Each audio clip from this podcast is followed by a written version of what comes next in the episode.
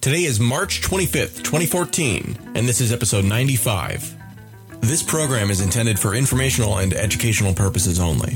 Cryptocurrency is a new field of study. Consult your local futurist, lawyer, cartoonist, investment advisor, international accountability coordinator, and ethnobotanist before making any investment decisions for yourself.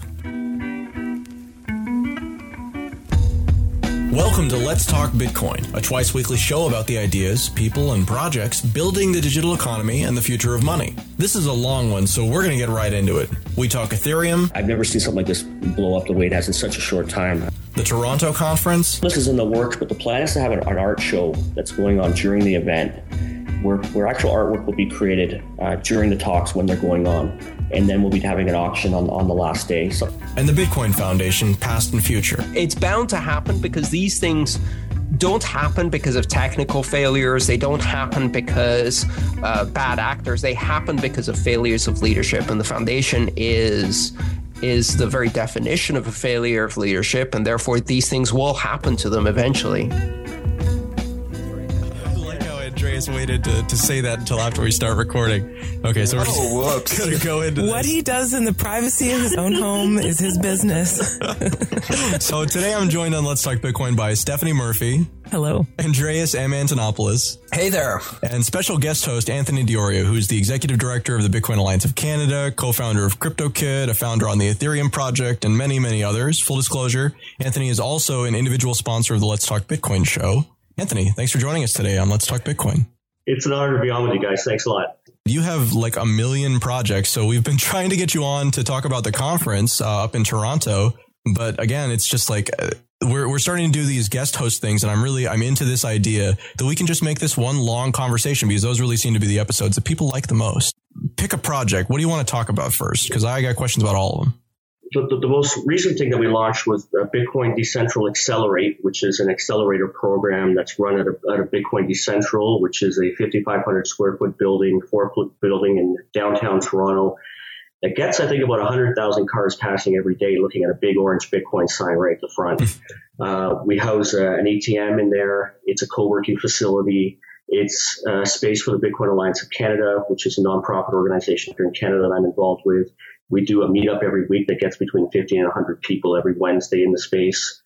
We've got uh, some offices for Ethereum out of there. We have uh, HR, legal counsel, accounting from Ethereum working out of there. Vitalik's uh, place of business is out of there. It's offices for CryptoKit. We've got the studio for Coin Talk. Uh, yeah, a bunch of activity going on there, and uh, it's getting busier every day. Uh, it's, it's, it's really a lively building, and it's it's really amazing to have these people all together in a space that where ideas are just flowing. So that's that's the newest thing that we've started in January. We've got the expo that's coming up. Uh, and that's going to be at the Metro Toronto Convention Center. And I, all you guys are coming. I'm really excited to have you up there. It's uh, it's it's going to be great. It's going to be a real community event, uh, and it's been a lot of. Fun. I am so looking forward to that, Anthony. It's going to be awesome. It's I'm you know I, I I what have I done? Maybe 15 conferences in the last year and a half with Bitcoin. And I've really learned a lot from them. And I think it needs that balance. It needs that community balance with the business balance. And that's something that I hope that we can uh, perfect. Bitcoin Decentral, right? So, Anthony, when was the first time we talked? Like, uh, it was on episode maybe five or six, I think, of Let's Talk Bitcoin. And- Bitcoin? You mean last year? Yeah, last year, last year. It was a real early episode. And, you know, at that point, your project was the Alliance of Canada. That was the thing that, that we were talking about at that point. And since then, I mean, like you- you're working on like, I can count seven or eight different projects here. So like what, what happened over the course of that year that could put you in a position where now you're starting an incubator and I mean, you're just like the just for all this activity everywhere I look. So what happened was uh, with the alliance, I had sold a Bitcoin business before that when I became executive director of the alliance, um, and and I had nothing. I had no business interest at all, and I was a full time volunteer doing this executive director position, working with the other directors. We've got right now I think over a thousand members of the alliance up here in Canada. Then things just started coming at me with different business ventures and different ideas. And the first one was CryptoKit. I mean, my, my partner Steve, who I'd worked with before, just out of the blue one day said, Hey, I've been working on a Chrome extension Bitcoin wallet. And I'm like, that's exactly what's needed. And, I knew that that's what's needed. I, I've been dreaming about that for a while. I remember at the conference in New York at Inside Bitcoins last year, the Web3 guy saying, that's what's needed. You need to bring it into the browser. And nobody had done it yet. We were the first to do it. And from there, um, started working on that project. We've now got, you know, the instant messaging, we've got a Bitcoin directory built into there. And then things just kind of snowballed. Anthony, the question that I wanted to ask you was, you know, when you got started, did you have a bunch of resources or was this something where you like over time from being involved in the community and acting opportunistically, you kind of levered up?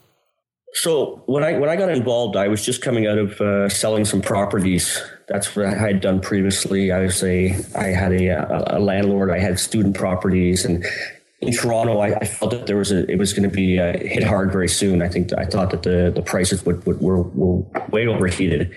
So I decided to get out fully and just you know enjoy the the six years before that of of, of uh, the housing prices going up and I that's when I came across Bitcoin. It was a perfect time. I was looking to see, okay, where am I going to start investing some of this money? And I think that's about the time it was around eleven bucks. And that's when I made my first purchase. And I did it as easy as going to the bank and just making a bill payment. And that was my first foray in. And about a month later, I started the, the meetup group and it's kind of snowballed from there. And then with the sale of my first business, uh, that was a full Bitcoin sale. And I did pretty well with that. And that's enabled me to continue on um, doing these type of things and, and, funding them. So it was always been the goal for my first company with my partner to say, hey, let's get involved in something, and then we'll we'll we'll take that money and do something even more meaningful for the community and and, and for different projects to really spread this out. So that's how it came about. Huh. Last year, the first article that I wrote, the time that you got in actually at eleven dollars, that's just about the time that I wrote this.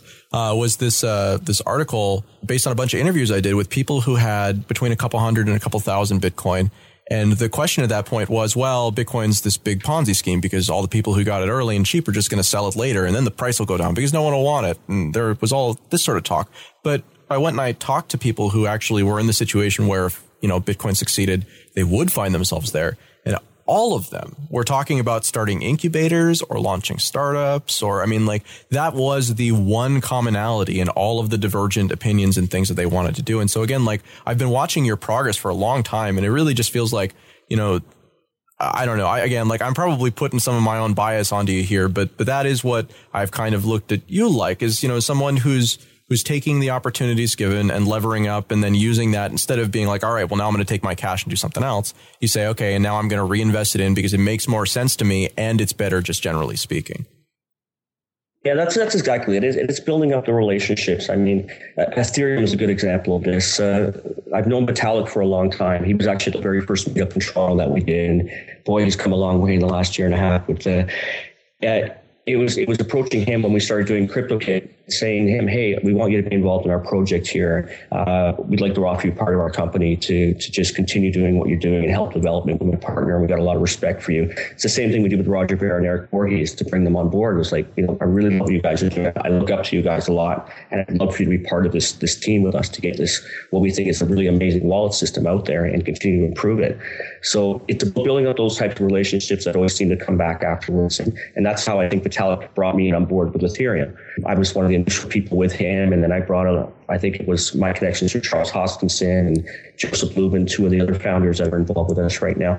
It's about building up those, those connections and and people just you know digging what you're doing and and giving back to the community and and it all comes together, you know, in the in the nonprofit side of what I do and in the for-profit side I do. And I'm just so passionate about this that I've told you this before, Adam. I'm almost like a three month guy before I get involved in Bitcoin. I do things for three months and then I'm out. And this has been a year and a half, two years for me, and I'm just more excited every day to be working on this stuff. You know, so Anthony, so the Ethereum project, I think I first read the white paper that Vitalik circulated right before I was getting on a plane to go and talk about DACs in Washington at a retreat that we put on for like five days. And I read it on the plane and I was like, wow, this is really cool. And, and like, I agree with you. I think Vitalik is a really, really interesting guy. He's one of the reasons why I actually got into Bitcoin journalism, ironically, because the publication he was initially involved with had a really innovative, like, we were not going to release the next article until, until uh, enough people pay us a total of I think they were going for you know like half of a Bitcoin back when they were very very inexpensive or and you know it was it was small amounts. But the point is is that like it was a really innovative model that used this thing. So Vitalik I totally agree with you that you know he's he's really kind of going down this rabbit hole but it's an ambitious project. And you guys are trying to do things that are hard. And that like if you look at other projects in the space they're not as ambitious. And i think that i mean do you think that there's a reason there? Do you think that this is like a like a moonshot type of project? Or are you guys really feeling like this is accomplishable I'm I'm really confident just because I, I trust Vitalik so much. Uh, I've gotten to know him very well. He's a extremely straightforward, reliable, uh, my opinion, genius. And I've spoken to other people and our other developers working on the project, and they're very confident in what we're doing doing now. So that gives me a lot of confidence. I've never seen something like this grow so quickly. We've got uh, 50, almost 60 Skype groups going right now with hundreds of people involved. And then we've got 25 meetup groups across the world, including one that just had its first in Tehran in Iran yesterday, the day before. Uh, I've never seen something like this blow up the way it has in such a short time. I mean, we started this in January, like beginning of January. I got involved in the project at the end of December started this really in January, and what we've been able to accomplish, I think, over the, over a few short months, it's been spectacular. The community is really coming behind us, and, and it's it's this community growth and the excitement that we're seeing, which is leading for people to like to start up meetup groups just because they're they're they're so enthusiastic about it. The amount Are you talking about and, uh, meetup groups for Ethereum? We've got over 25 now meetup groups for Ethereum. Okay, wow. Yeah. yeah, one popped up in my area recently. It's uh, rather interesting. I'm going to go visit it this week, I hope. Yeah, so we're, we're calling into them on a regular basis where they're saying, hey, can you come do a Skype call into the group? And and they're not just, you know, four or five people. There's meetings like 30, 40 people involved in these things. So um, that's where you can really tell what people are feeling about a project. And it's also the excitement of other guys. I mean, Mastercoin, they're they're thrilled about what we're doing. Uh, we're going to be doing some work hopefully with, you know, collaborations with uh, with Open Transactions. They're one of our partners, actually, our strategic partners, and we've got even companies like AVG, uh, the antivirus guys, that are excited and, and, reached out to us and got some ideas for monetization strategies uh, for their virus software program. So it's really touching a lot of different people, and, and it's it's really exciting to be involved in this. So, what would go on at a uh, Ethereum meetup? Well, in general. Um, a representative or somebody who's reached out to says, Hey, I want to start up this meetup. Uh, can you give us some tools? We give them some educational tools. We'll usually have one or two of the leadership team call in, answer questions from the people in the space there, let them know what's going on with the product sale and, and when we, we plan on uh, starting to sell Ether, which of course is the currency of, of Ethereum. Um, so it's, it's, it's information that they want to, they want to understand better, um, you know, how the project came about, what obstacles we're facing, if if we need people to get involved, we're an open source project on one side of things, so there's lots of opportunities for people to start helping and assisting us. And uh, it's unique. It's, it's, it's an extremely unique situation, and it's, and it's being run by, I think, a really well organized team. And we're just moving really quickly uh, in, a, in a couple months to be able to have this team that we put together, not have an issue with developers. Like we've got a plethora of developers helping us out, which seems to be the common uh, problem in the space right now, especially with the with the next level cryptocurrencies. People are just having struggling to get developers on board. We just don't have that issue where people are just flocking to it and, and helping us out, and most of them are volunteers. So now you have not sold any Ether yet. That is something that was originally scheduled for the end of January and has moved a couple of times. Can you share kind of some of the genesis of, of that process? Plan initially was to launch in, in Miami, was to uh, at the time, it was going to be called a fundraiser, and we had to take a step back because there was there was too much money that, that we were we were being told was going to come into the project, and we had to ensure that we had done things properly in terms of security regulations. Like we we just had to take a step back, decide which country we were going to go to actually to be a jurisdiction for Ethereum. We we eventually decided to go with Switzerland. Uh, we were we were immensely helped by the open transaction guys who had already set themselves up there a lot of good connection. And it looks like right now we're going to be stamped as, as a currency by the Swiss government and also to be able to be sold as a piece of software. We're going to not have the tax implications that we initially thought we might be having. It's really forming to be a perfect uh, situation for us. Uh, we're setting up there. We've got the hub in Toronto, the hub in Switzerland, and we got a bunch of others that seem to be forming right now. We're setting one up probably in San Francisco and New York, and we're calling them holons. That's the name for our, our hubs. And I think a holon is like a, a part of the whole and the whole itself. I think that's a term. I wasn't familiar with it before, but that's what we're calling our hubs in different cities. So we decided to take a step back, uh, regroup, make sure that we were doing things properly, and also come up with plans and strategies for, for where the money is going to be put forth. And it, it, really was was the wisest decision we ever made. And we're just taking our time right now. We're, we're probably a couple weeks away. There will be lots of announcement before we start selling Ether. But uh, we, we really were able to slow down, and uh, I'm glad that we did. So, Anthony, tell me more about this Switzerland thing. I mean, what are the specific advantages of being a company based in Switzerland? Are you saying it's you're going to actually be a company that is based out of Switzerland for the initial crowdfunding with Ethereum? You know, how did you go about that? And do you think Switzerland is going to become like a mecca for Bitcoin businesses now? I think what we have is a great opportunity to lead the way there and actually work with the Swiss government. A lot of interaction in Switzerland is directly with the government.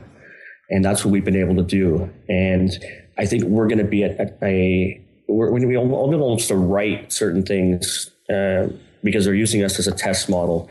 Uh, and, and, it's gone amazingly with what they've been able to do for us over there and the connections with, with, with the lawyers and connections with the OT guys uh, have been able to open the doors for us and really expedite things. If we were to try to do this in some other place, this could, this would have taken months or even maybe a year, a year to get, get all this done. Our main entity is in Switzerland. Uh, we've got some designers out there. We've got some employees out there. Charles Hoskinson has been there for the last many weeks getting things set up. He's also with Mihai, two of our founders. So there are two of our founders there. We've got eight founders in total. Uh, two of them was operating out of Toronto. We got one from Jamaica We got one from Israel. So that's going to be our, our main setup there. And we have to actually keep infrastructure there as, as it's not like we're just setting up a shell company. That's actually part of it. And that's going to be our main focus there. And then I've got, um, I've got accounting and I've got legal going on out of Toronto, HR's out of there. We've got video production. We've got uh, some of the security guys. It sounds like, you know, with something like Ethereum, obviously the ultimate goal is to be a DAC, right, is to be decentralized and not have a centralized company that is um, issuing software or anything like that. But now it, we're kind of in this awkward in between phase where we're trying to get to that from where we are now. So, what is the plan as far as evolving toward being a, a completely decentralized organization? Yeah, so it, it is definitely our plan. I think within one or two years to, to take it to that route. That's definitely where we want to go a large part of what we're doing is going to be going into a nonprofit. We're going to wait to see how many, how much actually comes in before we make that percentage decision as what's going to be going into a nonprofit and what would be going into a for-profit entity. Um, our plan and what we'd like to do is, is, to say as much as possible that we can put into the nonprofit. And that's going to be mean working with uh, universities. Uh, we've got two of the top uh, cryptography people from University of Waterloo that are that have joined us and, and be working with us. So we want to set up, you know, educational programs we want to set up. I think that, that that needs some type of structure, and that's where the nonprofit's going to come into play. The for-profit stuff is going to go towards building the apps that are going to be done on top of Ethereum. It's going to go towards funding the accelerator space in Toronto that we're doing. We're trying to set one up in New York as well. And it really was something that we had to do in that sense was we had to also have a portion of it as a, as a for-profit. And I think that's, and I don't know the details much, but because of the setup that we have in Switzerland, that's what we have to do. So it's going to be our challenge to balance the nonprofit and the for-profit to separate them. But our goal is to have as much going towards the nonprofit and really build up our infrastructure and build up the very low end uh, parts of, of, of Ethereum, which is like the reference client and things like that. And then separate that between the higher level stuff, which are the, the applications and yeah, the more, the more higher level activities that we'll be doing. Are you concerned that working with a university could slow things down at all? Yes, that, that that's a concern of mine. I think having certain people like Neal Koblitz uh, working for us and some of the people that Vitalik's worked with, it is something that I definitely think about it. If it might be a little bit more like we're we're traveling in mud doing that, but I think it'll have to be monitored, and we're actually going to be the ones that are going to be you know on top of that. So you might be right; it might be an issue in that. Uh, I guess we'll just have to see what comes out of it, and it's not going to be all our eggs in one basket going to the university. So. I want to know more about Switzerland too. Like, what are the specific legal, tax, whatever advantages of being in Switzerland for a Bitcoin business? Not that you're really, not that that exactly describes Ethereum, but why Switzerland? You know what? I wasn't involved too much in the decision making. That I, I, haven't been to Switzerland to figure that out. It's Charles Hoskinson that's uh, that's ah, organizing gotcha. things out there. So all I know is um, it, it's it's worked out perfectly in that we don't have any tax events that are going to happen on the sale. Yet we can still sell ourselves like we're selling software, and that takes us out of the whole issues of having to deal with SEC or having to deal with securities or having to do IPOs or any type of um, prospectus, things like that. And that, so that's it, why the decision Is it fair to say that you that you had lots and lots of options and picked the one that you felt like and apparently have gotten the best deal for what you're trying to do? Yeah, I, would say that we we searched it, and that seemed to be the best place. And then with the connections and the people that we had who had gone through that before, it was uh, a perfect fit. So uh, there's an area of the Ethereum project that I've been highly critical of, and it's that the founders have a special rule set that was designed for them and that only apply to them and not to anybody else. And I know that uh, I've brought this up in the past, and I know you guys have kind of changed it a couple of times. And so, do you have any thoughts on that? You know, can you can you share the genesis of why uh, why it's why it makes sense for uh, for an Ethereum founder to get you know, like a special rule set just for them when other people starting other types of currencies aren't doing that sort of thing? The rule set is that it's not just the founders, it's actually the whole team of people that have been working on this since December that are going to be getting a certain percentage. And it's still getting worked out. What we've seen from the community though is, and we, we have, we think we have a good pulse on the community is that it doesn't seem to be the things that people are, are, are concerned about. And I think we, we're doing it in a way that will be very small we're doing it in a way that uh, we think people have to get rewarded. We're taking on positions here. We're taking on risks here. We're not creating something and then leaving this project. And it's going to be something that we're going to be guiding it through for the next year to two years. Um, it's, it's, it's, I've had to now take a focus away from some of the things that I'm working on to be working on this more full time. Uh, and, and that it's being split between 50, 60 people that have been working um, on the project and haven't had any uh, any payment as of yet. We're completely self-funded and bootstrapped at the point right now, and it's not hasn't been cheap doing all this stuff with all the setups uh, in Switzerland and, and, in Canada here. So I think we're being fair with what we're doing. We still haven't officially um, decided exactly what percentages that that, that will be um, that will be done, but you know what? I, I, think it's fair. I think the team thinks it's fair. And it seems like from the voice of the community that they're more excited about what we're trying to accomplish here than, than thinking about that. Yeah, I have a lot I mean, less problem the, with it now compared to when I did when we were talking about a launch at the end of January when there hadn't been a lot of work done to that point. It was mostly a paper still. Yeah. I think there's a valid argument to be made. The, the bottom line is this is open source software. So, you know, if you really like the idea and the concept and the source code and the work that's being done, but you don't like the team's approach to fundraising, you could always clone and create Lighthereum, uh, build an alternative team around Lighthereum, which is silver contract to Ethereum's gold contract. and then uh, you could uh, try and create an alt contract and uh, see if you can compete in the market. And if people think that's a better way to IPO it, they'll reward that. And if people think that the original team that has, you know, people like Vitalik in it is better suited to solve this problem and continue to maintain it, they'll back that.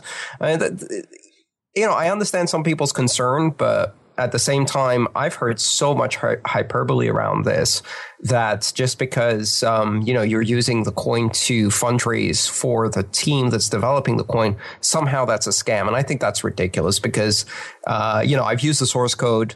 I can go in there and create a clone of Ethereum in about 10 seconds. There's already like three implementations of it in three different languages and launch my own. So if anybody thinks they can do it better, they have that opportunity. It's not a closed source system, it's you have a choice here. That impacts substantially though people who have invested in it. And there are two actually arguments to be made here. The first is that is it a competitive disadvantage to have special rules for certain groups? And again, like I said, when I was, you know, having more of a problem with this, it was going to be five people and they were people who, you know, again, like I, I like all you guys. It's not about that I don't want you to get paid. It's just that in a world that is open source and the only competition that can beat you is the competition that takes your finished product, forks it, and then gives it away for a tenth of the price of what you've done, it seems like that would matter to people who are buying Ether as a product. I think what we got to focus on here is, is the is the team that we've got behind it, as well as the strategic partnerships that we're building. I honestly am, am, am not concerned about about someone else being able to, to bring together this type of of, uh, of community and this type of team that we've been able to, to do.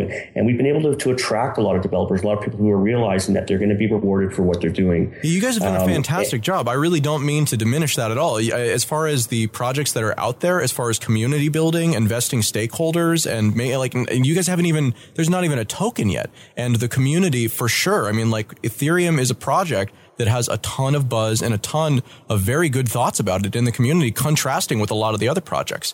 It's a balance, Adam, and it's been a balance that we've been working with the community sure. and changing. And uh, we are, I think, we're people that we're, we're going to feel confident going in, and you're not going to appease everybody. I've always used whatever I've done the Bitcoin space as a 90%.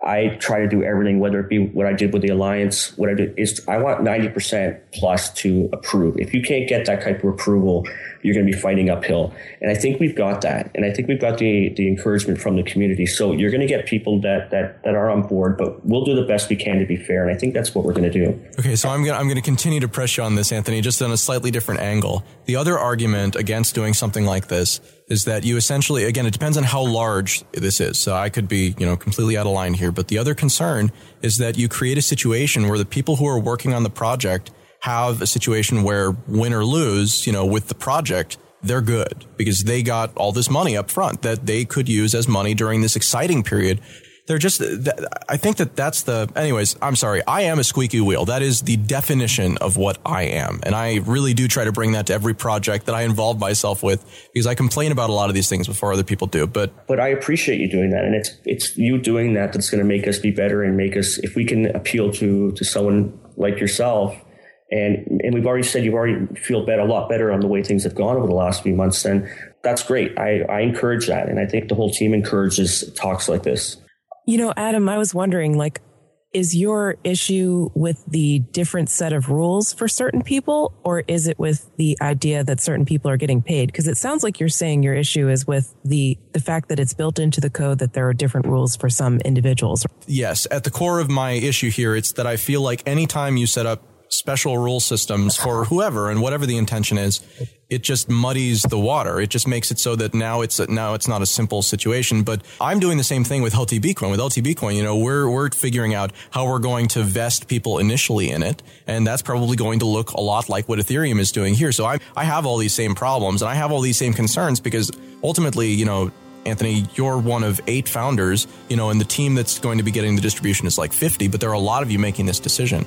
Whereas with our project, a lot of these uh, kind of core decisions, like I'm trying to outsource as much as possible, but I have to make a lot of these decisions myself. So it, I'm, I'm very conscious of the of the optics issues and really trying to figure out what the best path forward is because everybody's trying something different and I can't figure out which one's right. You know, you guys have been really successful at building investing stakes and I think the holon idea is fantastic. I mean, like again, just the fact that you guys are showing up on conference calls and like doing the outreach stuff is more than, you know, like nobody else is doing that. That that is the most important thing here. So again, like I just feel like it would be such a shoe in if it wasn't for this one level of added complexity that makes it so I have to worry about that part. But again, like I said, I'm a squeaky wheel. I understand where you're coming from, and we it, had a lot of debates and a lot of discussions. When you got eight people on the leadership team, you're going to have both sides of it, and we're at a comfortable point. Actually, I think the most comfortable we've ever been as as the eight because you have some people on one side of the far and other people on the other. We've been able to come in the middle to the point where everybody seems to be happy. So I think I think we're pretty comfortable.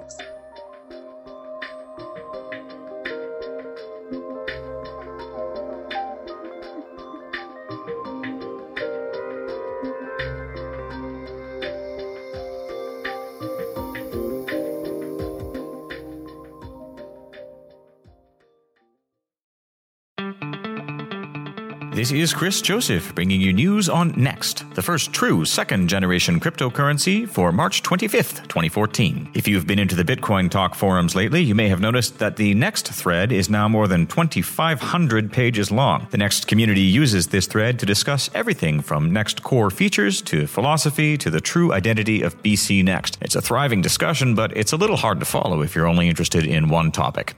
New forums dedicated to Nxt have been set up at nxtforum.org. It looks and feels a little bit like the Bitcoin Talk Forum. That's intentional, but there are now separate topics there for Nxt features, applications, marketing, tech support, and more. Check it all out at nxtforum.org. For more general information on Nxt, head to nxtcrypto.org or mynxt.org. And stay tuned for more news on Nxt on the next Let's Talk Bitcoin broadcast the last uh, week or so, maybe a bit more than a week, I've been uh, playing around with the proof of concept test blockchain on Ethereum. I've been mining Ethereum. I have more than 4,000 Ether right now. Woohoo! which I mined on my uh, on my laptop, and it's by the way, it's test testnet ether, so it's worth nothing. It allows me to uh, build contracts and uh, fund those contracts and send payments back and forth, and then try out the code. So I'm currently playing with the um, high level language, which is uh, C like. I played a bit with the Lisp one, but I'm, I'm not a huge fan of, of Lisp. I know that's a heretical to say uh, among programmers, but um, I prefer procedural languages for, for things like this. I've been playing around with it and building a few contracts and doing fancy things and really enjoying it so far. I think it's uh, it's definitely been a very interesting learning experience because it's it's just so radically different than everything else we've seen before. You know, every other blockchain technology we've seen before is pretty much a clone of Bitcoin and single focused. I found it very very interesting how's progress going towards a final release? Do you, do you see uh, incremental releases going on for a while? Up to the point where you get the final release in uh, Q4? Yeah, that, that's the plan, and that, that's also another reason why we didn't uh, launch. Uh, what was it, a month, month and a half ago? Was because we thought it'd be a great idea to actually have something that someone can actually try, and have have a proof of concept out there that people could toy around with, and see that we actually have something tangible. And, and, and then take it to market. So uh, we're looking at, uh, I still think uh, Q3 or Q4, but until, until then, I believe there will be incremental releases. Sounds good. I'm looking forward to continuing to work on Ethereum and and basically learning learning from it. I, I think as with the blockchain coins, I think you're going to eventually have some alts pop up in that space too, which is probably a really good thing for competition and, and feature picking and testing as it has been in the in the altcoin space. We've learned a lot from alts against Bitcoin, but we we certainly will learn even more with Ethereum. Do, do you find that uh, a promising potential? Do you find that a scary potential? How, how do you feel about alt Ethereums? I think it's great. yeah, bring it on. I mean, whatever is good. We're, we're, planning. A lot of people are excited to get their their coins put onto Ethereum, and I've got no concerns about uh, other ones coming out. Or you know, if there is a competition, that's fine. It's gonna, you know, just like just like Bitcoin. I'm I'm great with it. I'm I think Ethereum is amazing. I think if something else comes along, that's great. It's just going to be pushing us forward in, in, like overall, and that's that's all I really care about. Yeah, I would I would consider it the best form of uh, flattery to have someone validate the idea that we need a contract platform by building another one. yeah, and and for us, it's about getting getting more and more people into it. To, we we initially had started with the with the product sale that we were going to be uh, capping it at a certain amount. We've since decided we're not going to do that because we want as many people to be able to purchase Ether at the beginning as possible. And I mean, what would happen if a couple big fish would go in there and just buy everything right up at the beginning? So we've left the the model of, of the product sale being uncapped. We just want everybody to be involved, everybody to have a piece in it because that's that's actually where the, the community grows once you have skin in the game. I'm interested in uh, many of the applications in Ethereum that are simply not possible with existing coins. I think um, many of the examples we see in the early examples for Ethereum are things that are possible with other coins. So they're currency focused or they're escrow focused or they're simple contracts that could really just be a, an altcoin instead. But yeah, I'm most interested in the things that you simply can't do with uh, with a coin that you need a contract language to do. Things like doing um, title and deed registry for real estate transactions, or uh, will and estate planning beyond the simple multi-sig and escrow capabilities. Those are things that are simply radical enough that they can't be done with existing platforms. And I think that's where you start seeing uh, the power of having uh, this approach to uh, contracts. Yeah, I, I completely agree. It, it's going to open the doors to to a lot of things, and and you know we're confident we're going to be able to take it there. We've been talking about this for a while. This this kind of plan for if you were going to do a conference, what would you do differently? What would you do right? You are doing an enormous conference. The event itself is the 11th through 13th of April. It's at the Metro Toronto Convention Center, which is Canada's largest conference center. And we've got two tracks that are be going. We can fit about 500 in each room. Plus, we have a, an expo hall, which can fit about a 1,000 people. And we have got 30 or 40 booths in there. Uh, and then we got a fireside chat room, which is going to be more intimate setting. And I hope that Adam, you want to be involved with that, and Kyle from Coin Talk to be interviewing people on a, much more personal nature. And we've got the banquet dinner on the Friday, we really want this to be a community feel. We've had some that are that are more business oriented with the conferences, and we want to be a good mix. It's being put on by the community up here in Canada. It's complete 100% volunteer basis, and any funding that, that we or any money that we do happen to make, if there is anything, we'll go back to the alliance here. But it's been a, it's been something that's been an easy sell for the speakers. I think we got over 50 that are coming, people from different communities. I, am really hoping that we can get the speakers all together to get that good community feel that I felt in Argentina, which was, uh, I'm not sure if you concur, Andreas, but my favorite conference so far in terms of the, the community that was involved in that. Yeah, without so, a doubt yeah, that's really the type of feeling I want to have with this. And I had an excellent time in Austin. I mean, it, it, was it was a lot of a lot of fun. A lot of the same speakers will, will be in Toronto that were there. I had a wonderful time. I think uh, what I like about our venue is that it's going to be a much tighter venue, not in terms of space, but in terms of proximity to the to the talks. And I think everybody will have more chance to run into each other, which was one thing that I felt a little bit awkward with in, in Austin was just the way that the rooms were separated. And I didn't get a chance to meet some people that I knew were there, but I just couldn't find them a lot of the time. So this I hope is going to have a nice, a nice smaller feel to it. But I had an excellent time in Austin though. Yeah, Anthony, I saw you once, which I was kind of surprised at. I know we were both there. I stayed so with Andreas. Andreas, I think I saw you once right at the beginning of your first talk, and then that was it. Yeah, so. and I was actually looking for you. I wanted to talk um, a bit more about things, and it, it was impossible. It was uh, spread out, but also very busy. But at the same time, I think it was a great conference. I really enjoyed it. It was up there with Argentina as one of my favorite uh, conferences of the last 12 months. And I, I, can tell you, I'm really looking forward to Toronto. So Bitcoin's yeah, big, but it's not that big yet. Yeah, and I'm hoping that we can, can deliver on the. Uh, we got Inside Bitcoins is literally I think two days before our event, and uh, but I think we got a great cast of speakers. And I'm you know I encourage you guys to come a day early. We can spend some time together, just in a, a more intimate setting than than we think we've ever been able to do. So yeah, I'm really really excited about it. I'm coming early and staying late. yeah, same here. All right. Uh, Anthony, one of the things that we had talked about last time that I was curious if it managed to happen, you were talking about doing either like a reduced cost, um, uh, like part of the conference where new users could come in. Did that ever manage to materialize? Yeah, we're actually doing that. So we've got a free aspect. Everything that we do with the Alliance has a free aspect to it, whether it be our membership, uh, whether it be a conference that we put on. So on both days, we, have had to add a second day just because of the amount of people that were coming. We've had, I think, three to 400 people register for the free sessions, which is in the morning on the Saturday and now on the Sunday, where you can come and learn about Bitcoin. I think it's going to be something similar to what you did, Stephanie, in Austin. And in fact, I want to talk to you about perhaps doing the same thing up in Toronto. And it's going to be about. It Oh, awesome! It's going to be about getting you know getting your first wallet, having experts that can answer questions, and then they'll be able to go through the expo hall. Uh, but yeah, we, we are doing that that free session. We've got different levels of tickets for the event. I think our, our base price for the tickets is two hundred dollars, which gives you access to the the two main speaking rooms in the expo hall for the for the Saturday and Sunday. And then we have uh, the, dinner, the dinner, which I think is two seventy five, so it's seventy five dollars on top of the, the initial price. And then there's the VIP package, which is access to the VIP events, including the fireside chat area and the speakers dinner, speakers banquet dinner on, on the Friday night. So, is there going to be anything to showcase um, all the great community spaces like Bitcoin Decentral? Is there going to be like a tour or anything or after parties there to show off what's been going on locally?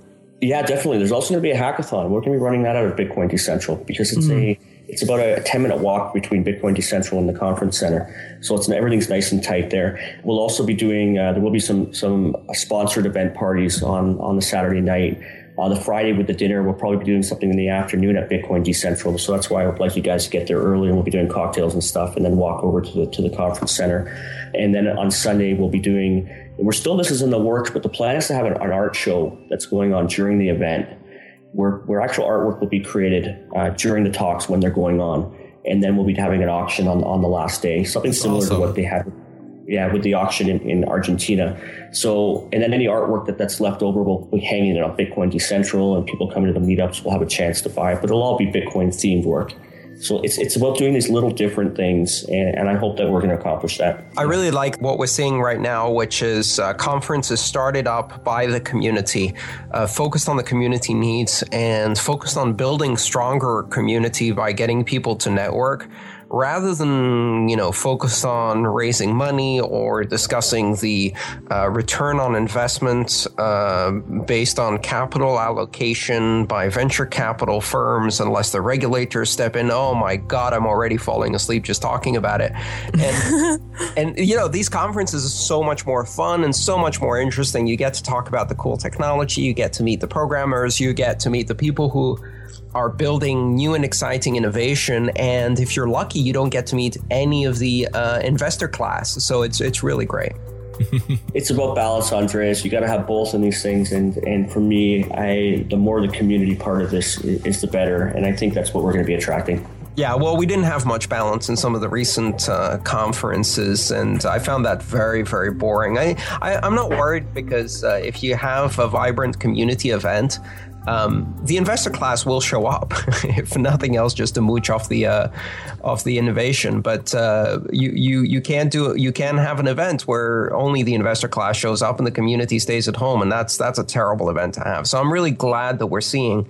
Uh, this uh, the spirit of the community being shown in these events and and getting a much more vibrant event as a result it's been my goal since day one to do that, and that's what I've been. That's one of the reasons I even travel to go to conferences to really see how we can do things uh, and, and make a spectacular event for the community. All the ones I've been to so far have had good things about them and worse things about them, and sometimes the balance tips more toward the good and sometimes more towards the worse. But you can learn from all of them and make a better event.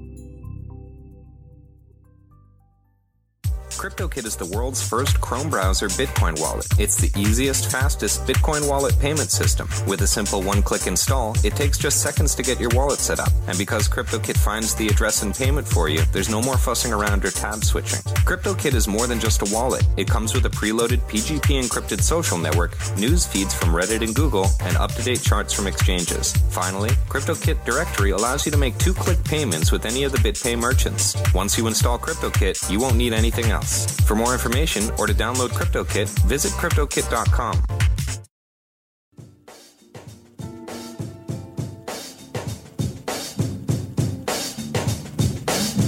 The BitGive Foundation is a nonprofit charitable giving organization leveraging the power of the Bitcoin community to improve public health and the environment worldwide.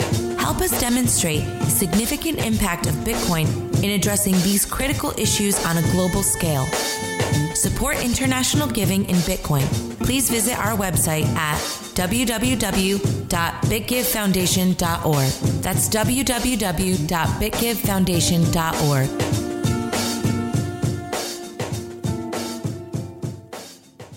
So, Anthony, recently the Bitcoin Foundation has been in the news, and the news hasn't been so great. And it's kind of been interesting because it's not really the foundation so much as some of the core members of the foundation who have been finding themselves in hot water. Your earliest project was uh, and continues to be the uh, Bitcoin Alliance of Canada. You know, we've talked about you know some of the problems with the foundation before. I'm curious. You know, do you have any thoughts or comments on kind of what's going on there now? I, I think it is, you know, um, when you're involved in, in a an organization like that is that is representing something that is is this disruptive technology. Uh, anytime someone that's in, that's involved in that is having issues, it's definitely you know not a good thing for Bitcoin. And I, you know, I sometimes I don't want my phone to ring because it tends tends to be uh, the press calling and telling me something that I hadn't known yet, and they want to take half my day now to start talking about that. Um, but you know, we got to move forward from that. I think there's great people coming into the foundation. I'm always eager to work with them. I think they've just announced in Canada that they've got their interim board of directors. Uh, I think they're working closely with the Montreal embassy. So, you know, I hope to, to have more discussions with them there are people that are doing an amazing job with the foundation, and you know we'll get some more people in there, and I, th- I think it's going to be just fine. So you think that over the long term, the Bitcoin Foundation, once they you know restaff up and recover, is going to be a relevant organization moving forward? I do. I don't. I don't think they're they're going to disappear, and I I think they probably made some moves recently because of what's happened that is going to strengthen what what they're trying to do, and and I hope they succeed. I mean, the better that they can do, the better we're all going to do.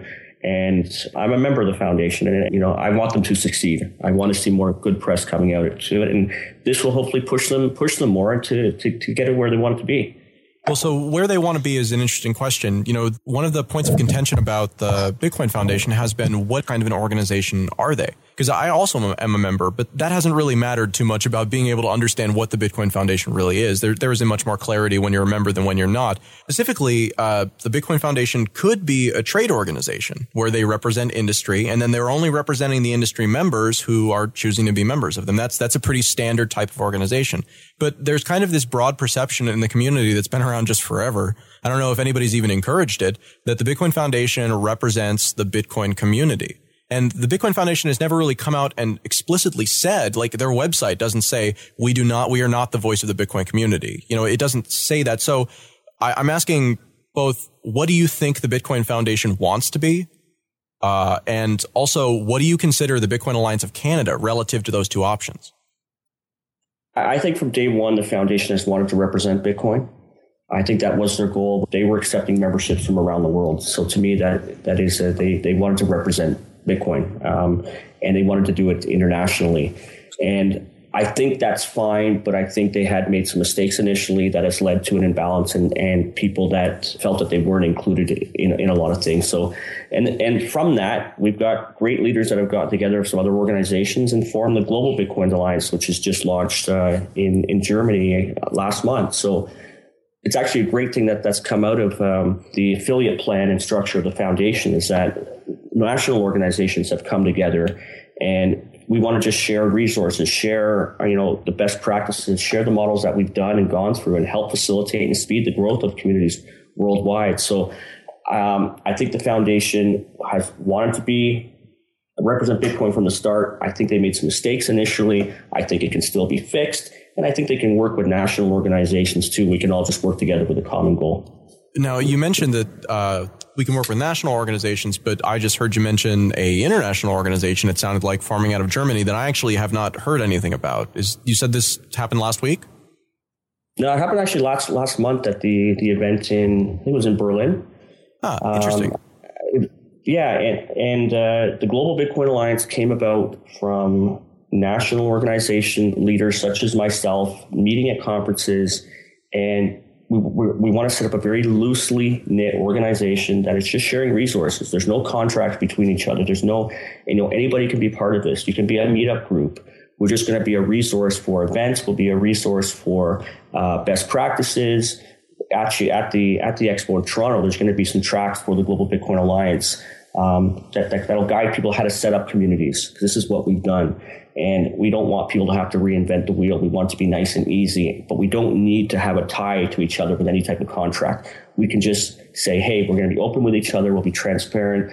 We'll share. We'll be, we'll be inclusive of anybody that wants to be there. You don't need one organization from one country. It's better to have multiple organizations. Let's get everybody involved. So we're very loose we only basically communicate when we're just sharing, you know, hey, what happened to you guys last week, or did you find a better process to do with a meetup group? And we're going to develop processes and best practices to form communities around the world. That's our focus. So I don't is- see ourselves as a as a lobby group or anything like that. We're just a group that's going to help form larger Bitcoin communities. So is it safe to describe this as a international alliance of national alliances?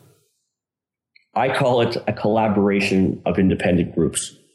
Okay, I like that. So, um, can you contrast that to the model that the Bitcoin Foundation is approaching other, you know, because they're trying to become an international organization? Yeah, I'm, I'm one of the founders of, of, the, the Global Bitcoin Alliance with, with teams from Argentina, from Israel, and, and a bunch of other countries that, that came together and thought that, that something like this should be started. And it, it came about actually with the foundation trying to set up these contractual agreements with, with national organizations that are out there. And we didn't think that that was the best way to go about things. So through some discussions, we, we thought of, of a better approach, which, which we like, which is to be very, very loose and not needing any of these type of documents and just sharing resources and best practices. That's what this came about. So I am involved with it. Um, it's, it's not going to have the, the, I don't think the effect of the foundation in terms of, of, of, scale. We're just here to know that, that we're partnering, that we all agree that, that just for the better interest of building these communities of Bitcoin, let's work together, let's collaborate, yet we need as many points of separation as possible. Yeah, I think that's really important uh, because what you're doing effectively is decentralizing so, something like the Bitcoin Foundation, um, whereas they are a pretty centralized organization uh, and sometimes are even sort of misunderstood by the public as representing Bitcoin. I don't think you would uh, claim to be about that at all. This is just a networking thing where anybody is welcome to join and we'll see what comes out of it. And I think that's so important because a lot of the best projects and uh, opportunities come out of those networking opportunities. So kudos to you for that. Well, and also I want to I want to make sure we're clear too. The foundation, if it wasn't for the foundation, I would not have been probably building the communities that I'm doing. I've learned from what they've done. They were first to market, and of course, maybe you know maybe they made some mistakes, and that's fine. But they've done a great service to me, and I've I've learned to be more you know open with the models that we're doing. And I really have a lot of respect for the people that are working there right now, and I do communicate with, with many of them there. So I think they've learned as well and through communications and, and the outreach to these different national organizations who said, you know, perhaps the way you guys are going about these affiliate programs isn't right or or it can be done a little bit differently. I think they've learned from that and they're willing to adapt as well. So I've seen changes. I'm really happy that they that they exist. I, I really am. I think they have done a lot of great things for, for, the community. I think that they helped me to get where I want to be. So, I, and I and I look forward to working with them in the future. And you know, I am optimistic of the foundation. Uh, I see the foundation as as two things, two distinct things. One kind of as a professional association which can coordinate some responses to public policy issues, talk to people, and you know, without any authority really, but just just act as a source of information. And then there is the leadership team.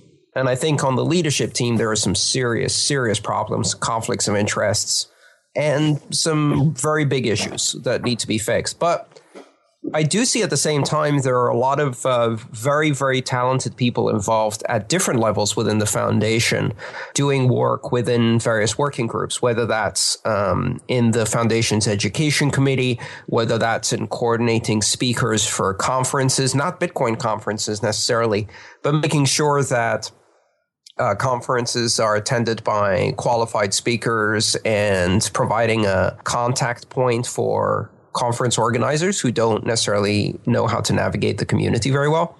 You know, all of those uh, functions. Recently, I agreed to join the foundation's uh, working group on dealing with poverty issues through Bitcoin. We don't have a name for the committee yet. Um, various names have been suggested, but it's basically focused on financial inclusion, economic development, measures against poverty, dealing with issues such as remittances and microlending. I'd like to call it the Committee for the Other Six Billion, which has been a passion of mine since the beginning in Bitcoin, something I talked about a lot. I joined that working group as the as the chairman in order to foster some development of those concepts and see where we can apply uh, some good thinking among some very talented people who are doing work in that space. And there'll be some announcements coming out of that. So I'm involved with the community now in in, an, in a couple of different ways. Firstly, because I'm a member. Uh, secondly, because I'm part of this specific working group. And uh, thirdly, because I do sometimes go and speak at conferences at the invitation of the foundation. For example, when I went to Greece and did the Disrupt conference, that was at the invitation of the Bitcoin Foundation. And so for that purpose, I think it, serves its its goals well. But you know, I, I draw a very bright line between, you know, the working group and the membership and uh, the leadership issues. Uh, I've been asked to join the board. I've been nominated for the board, and I have absolutely not no interest in getting involved in that layer of uh, management or leadership in the foundation. Primarily because I think you know some of the existing people and structure of that board, as well as the bylaws that uh, that determine the rules by which that board works, are broken, very broken. And so I'm I'm focused on working in the parts of the foundation that actually work well anyway, so that's uh, that's my contribution to the foundation. So I, have got mixed feelings, but I'm trying to keep my work focused on the places where I think I can have an impact and stay away from the places that I think are slightly toxic. I think that name is excellent, though. Committee for the Other Six Billion. That's perfect. Yeah. I mean, what exactly are you hoping to accomplish? Do you think that some organizations will come out of the working group that will actually address these issues, like micro lending institutions? Or, I mean, what do you see happening from this? Well, that's still uh, up for discussion. And uh, part of my job is to get the right uh, people, I think people who are committed and active in that space to sit down and talk about these things. Uh, so I'm working with some of the well-known charities in the space and and some of the people who are working on issues such as remittances and micro lending and things like that. Things I think will have an impact. And we're trying to discuss what exactly can this working group do. But uh, I can tell you the one thing that has become very apparent is that our focus will be on decentralized solutions. So we're not looking to find some big wealthy NGO and you know persuade them to jump on board with Bitcoin. That's a centralized approach. Uh, we're looking for decentralized solutions, and you know perhaps at first all that means is uh, putting together some reading materials that describe uh, scenarios or use cases where Bitcoin can be used, and and say you know this is how you would use Bitcoin in a, in a remittances scenario. This is how Bitcoin could help in a micro lending scenario. I, I think at first, just informational content uh, would be a great first goal, and then we'll take it from there. Uh, with the emphasis always, always on decentralized solutions to this problem. So, one of the interesting things about the foundation, though, that I've kind of noticed is that it seems like a lot of their problems kind of resolve revolve around the fact that they are kind of centralized, and that because of that, the foundation and specifically the leadership that you're talking about can be a bottleneck for actually doing any good work. I mean, I think the reason why why the foundation is oh, yeah. important right now is because they have a bunch of money, right? No, it was foundationally compromised from the very foundation by being centralized right. in a decentralized currency. It's the structure, the bylaws. Um, it is a, a, a, poorly structured hierarchical organizations with stifling rules designed for a pre-decentralized era, which has it's almost antithetical to the very essence of Bitcoin, the way it's organized it completely sucks. But you know, I mean, the the problem is that it still is there, and we have to deal with it. So um, I'm hoping that we can see some changes in leadership, and I I hope those changes in leadership can can go in and and radically modify the bylaws and, and make it a much more open, much more decentralized, much more member focused, much more global organization, or simply um, remove remove a lot of its activities and, and allow it to act more as an umbrella for regional organizations in a much more decentralized fashion. E- either way, you know, it's going to need some radical changes. Otherwise, quite simply, it's going to be pushed into irrelevance and oblivion as other more effective, more decentralized, more scalable more active organizations take root and start producing output and producing value. I think you're going to start seeing that with some of the other, you know, the Bitcoin Global Alliance and the various associations that are popping up. Those are in direct response to a need that's not being met and to problems that exist in the existing system. You know, I think that that's a really interesting point, and it's one that I've been very happy to make about Mt. Gox a number of times, really at any available opportunity, is that this thing that, you know, has companies fail or has, you know, again, talking about Gox has companies fail, uh, sometimes repeatedly. Um, and in the case of the foundation, you know, because again, they have these kind of core issues that were set up at the beginning, each of these projects has catalyzed its own eventual competition. And, you know, there's always an opportunity to right the ship. There's always an opportunity to, you know, to, to change things. But once you've spurred competition, the competition doesn't stop just because you fix stuff.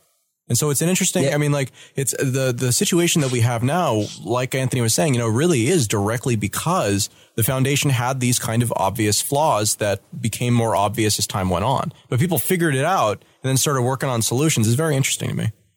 Yeah, it's the little grain of sand that starts the crystallization of the competition around it. But, you know, I love the fact that you pointed out the, the comparison to Gox. I would say the foundation – is the Mt. Gox of professional associations in Bitcoin. Um, its, its, problems go uh, directly back to com- complete failure of leadership, uh, completely closed, insular, arrogance, uh, sheltered, uncommunicative leadership. Part of which was Karpelès himself, but you know, there's another couple of relics left on that board and uh, they pursue the exact same approach with their leadership. And uh, yeah, the foundation is the Gox of. Uh, of uh, foundations, and you know, I, in fact, I, am surprised it didn't blow up in the wake of the of the Gox scandal because there was there were a lot of uh, significant conflicts within that environment.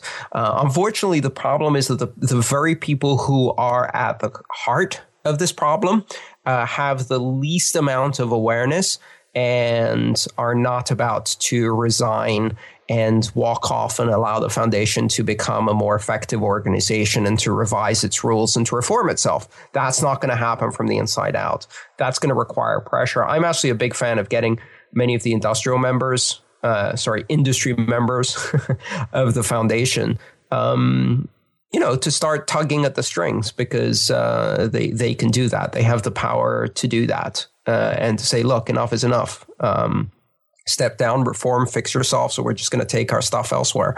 Um, you know, the foundation without its uh, industry members is is just uh, the individual members, and they've ignored them for a couple of years quite effectively. So they'd walk very happily. So I guess this brings up the kind of age old philosophical question of working within the system versus, you know, just going outside the system or starting something new. Both. hmm As many as possible. Yeah. I mean, I know that the foundation has funding, right? And they've got a certain amount of name recognition and so forth. So there's, you know, there's going to be an advantage to kind of working with them there.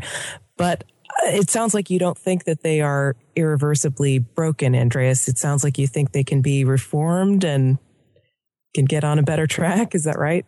I, I think there's a possibility. And I also think that in the meantime, they do provide a vehicle for promoting the things I care about, like the the working group for the other six billion, um, just because of sheer inertia.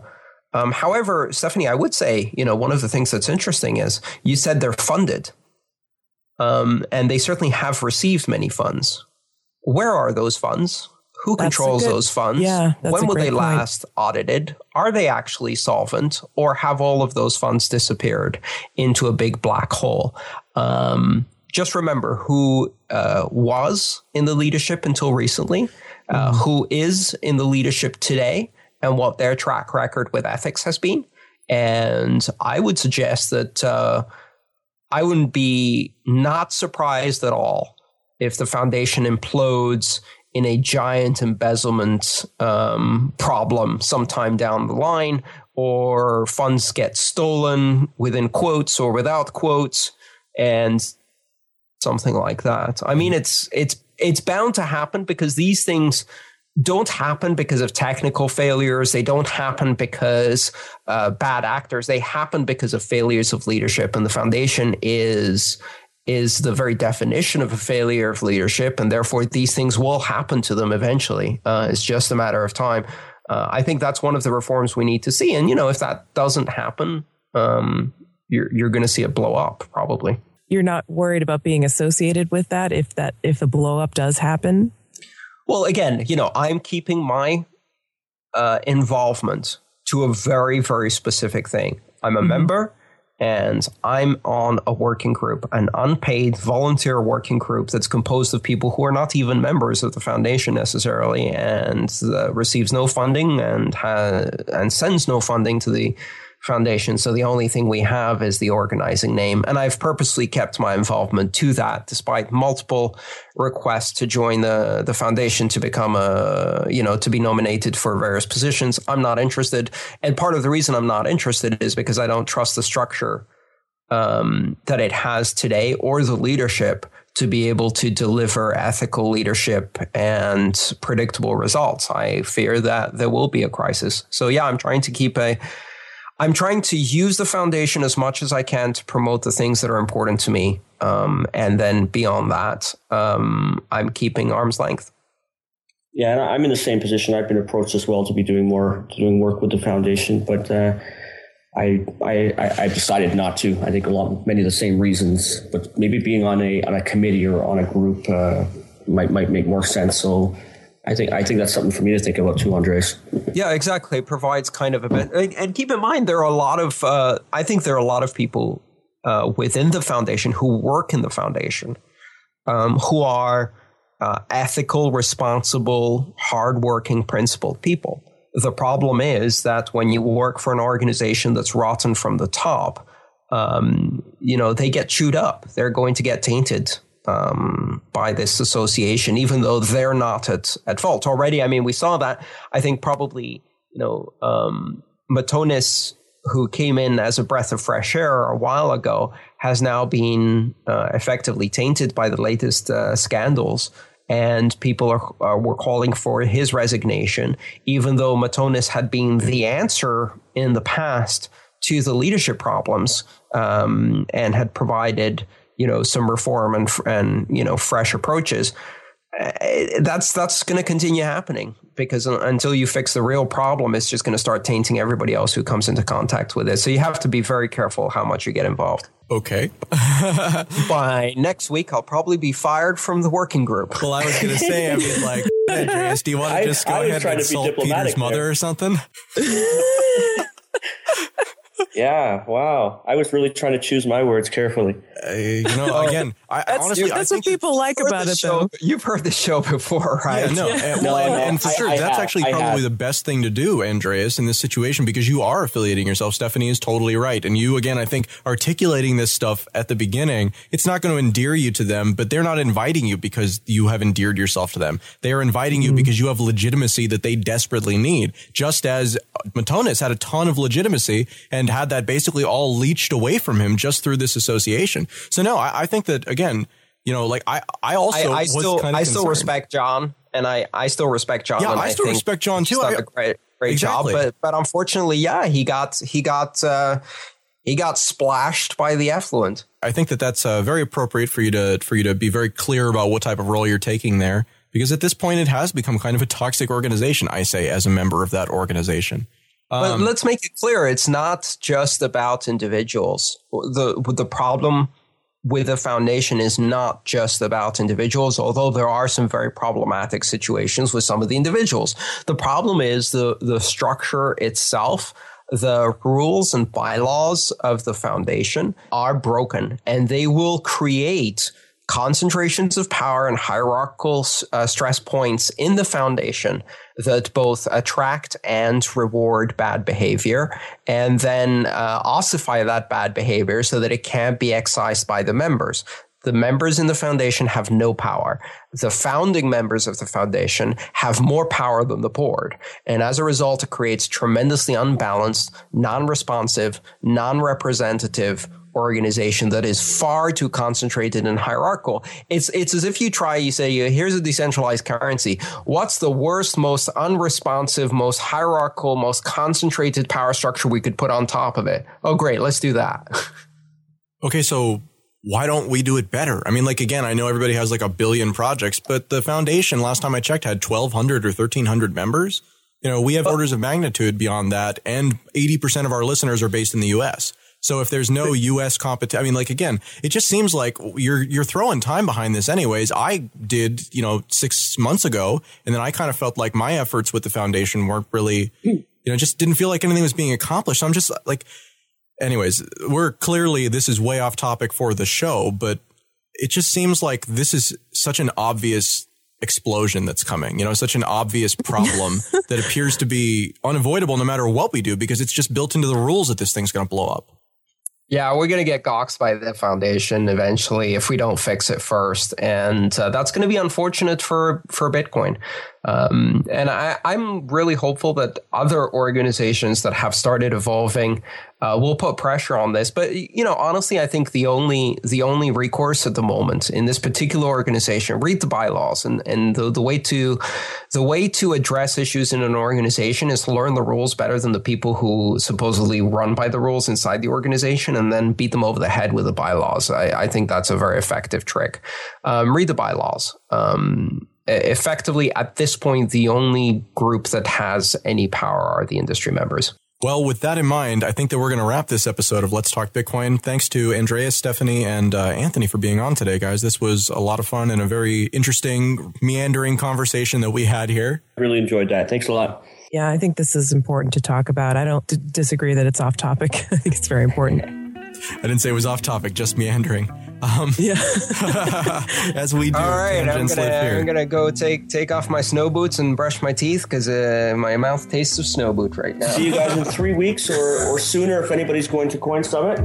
Yes, I'll see you in Coin Awesome. Summit. Yeah, I'll see you sure. at Coin Summit too. Thanks for listening to episode 95 of Let's Talk Bitcoin. Content for today's episode was produced and edited by Adam B. Levine and Denise Levine and featured Andreas M. Antonopoulos, Stephanie Murphy, Anthony Di Iorio, and Adam B. Levine. Music for this episode was provided by Jared Rubens and General Fuzz. Any questions or comments? Email Adam at letstalkbitcoin.com. Have a good one.